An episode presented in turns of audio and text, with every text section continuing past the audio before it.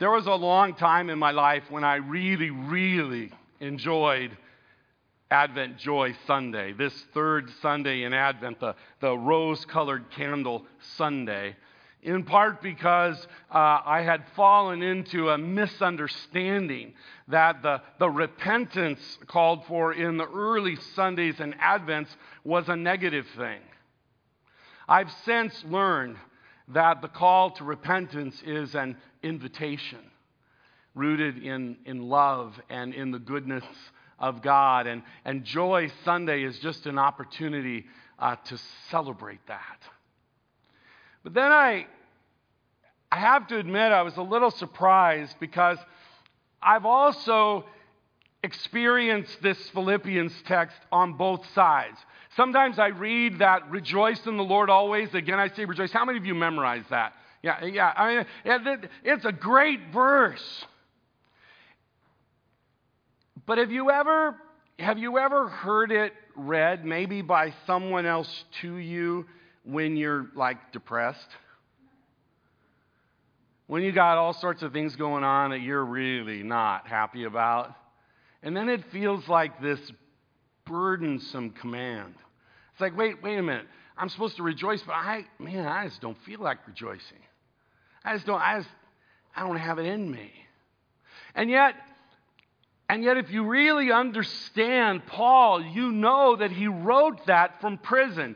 He wrote that knowing the kinds of circumstances that come in our lives that, that bring us huge disappointment and that often cause us to wear blinders that we just can't see good ahead. And yet, we're called by God to rejoice, not because of circumstances, because of who He is because of his faithfulness and his promise.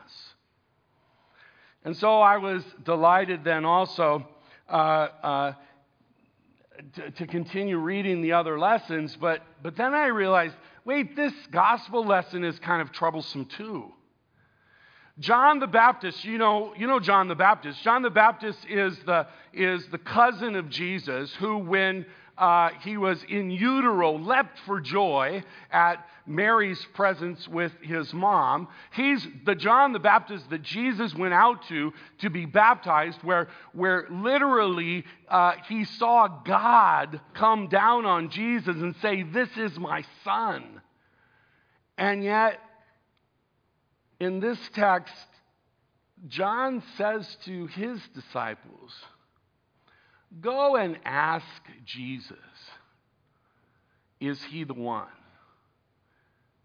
Or should we look for another? The, the very person whom God assigned, called, and sent into the world to prepare the way for the Messiah, the very one who is called to be the announcer of the coming of Jesus, is now sending his disciples in the background to come to Jesus and go, are, are, are you really the right one?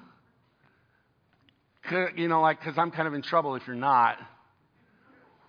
I, have kind of been telling people.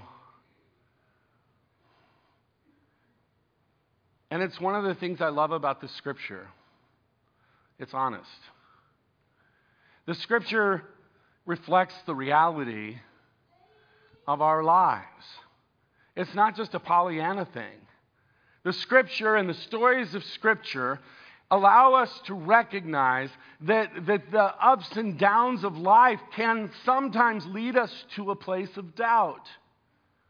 John the Baptist, this forerunner of the Messiah, was in prison and it was like taking longer than he thought. He wasn't seeing the kinds of things he was expecting to see, and he was going like, Did I misunderstand? Did I, did I get it wrong?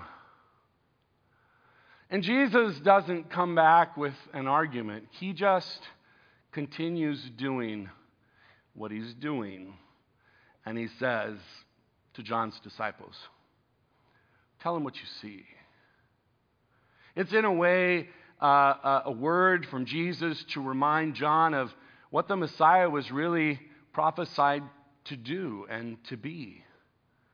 And when he looked at what Jesus was doing, he going, Ah, he is, in fact, doing those things that the Messiah was called to do. And then in our lesson this morning, we have Zephaniah, uh, this minor prophet in the Old Testament. How many of you have memorized Zephaniah? Yeah, that's what I thought. And, uh, and Zephaniah in our, in, our, in, our, in our lesson this morning, it's, it's jubilant. It's another call to rejoicing. It's, it's talking about the promises of God, but you might have read Zephaniah. Maybe you haven't, but let me just tell you uh, what it says in my study Bible about Zephaniah. The purpose of Zephaniah Zephaniah wrote to Israel as well as to the whole world. He did not consider anyone safe from God's judgment unless he was living a righteous life. Zephaniah did not write about gloom and doom because he was obsessed with it. He wrote and spoke about it because it was the sure telltale sign that God took his relationship with humanity seriously. The day of the Lord is coming, and the world is in big, big trouble. The first two chapters of Zephaniah paint a horrible picture. I mean, a horrible picture of the terrible day of the Lord. It, it's really intended to say, even to the people of Israel, if you kind of think God coming is a good thing, I want to remind you that He's going to come in, in righteousness and holiness. And if that's not where your life is, you're going to burn. I mean, it's a bad, it's a, it's a tough word. Don't put your hope in the wrong thing. Now, let me, let me just unpack that a little bit because, you know, the people of Israel, um, like many of us, um, were just kind of looking around, trying to figure out how to get along in the world. Unfortunately, at this time, they had had a number of unrighteous kings. And so throughout the, the, the, throughout the land of Israel, there were a number of different places where you could worship one God or another. And the people are simply asking the question uh, practically speaking, how do I get by? Um, it's interesting. I've had a few people, uh, non religious people, uh, that I've bumped into in the hospital. Um, uh, ask me, you see the cross, or, or if I'm wearing my collar, that, you know, hey, can you pray for me? Um, you know, of course, I, I can pray for you. But then they say something like this I just want to make sure all my bases are covered.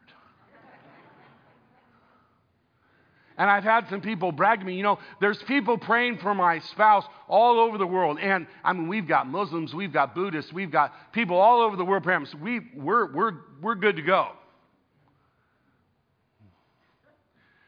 Well, that wasn't the attitude of the prophets. That wasn't the attitude of the word of the Lord that came through the prophets. The word of the Lord that came through the prophets was you need to be faithful to Yahweh, faithful to the God of Israel, faithful to the God who has brought you to this place, who has called you to be his own.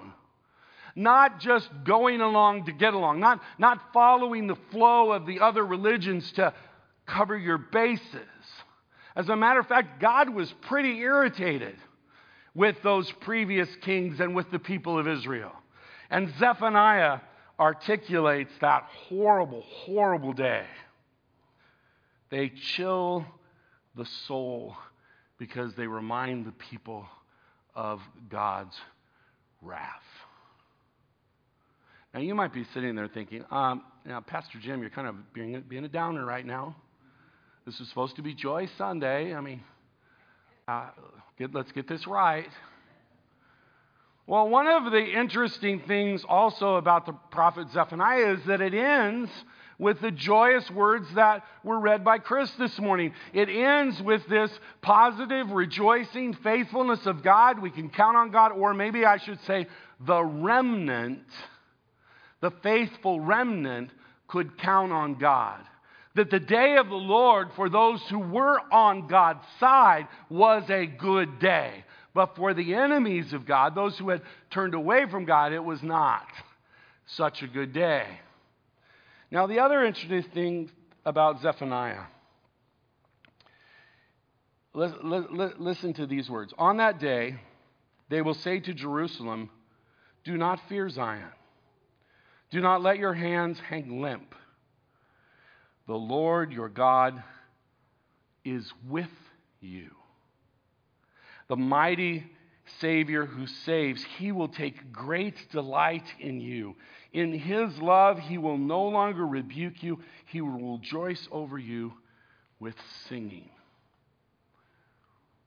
Brothers and sisters in Christ, we want that to be God's word to us.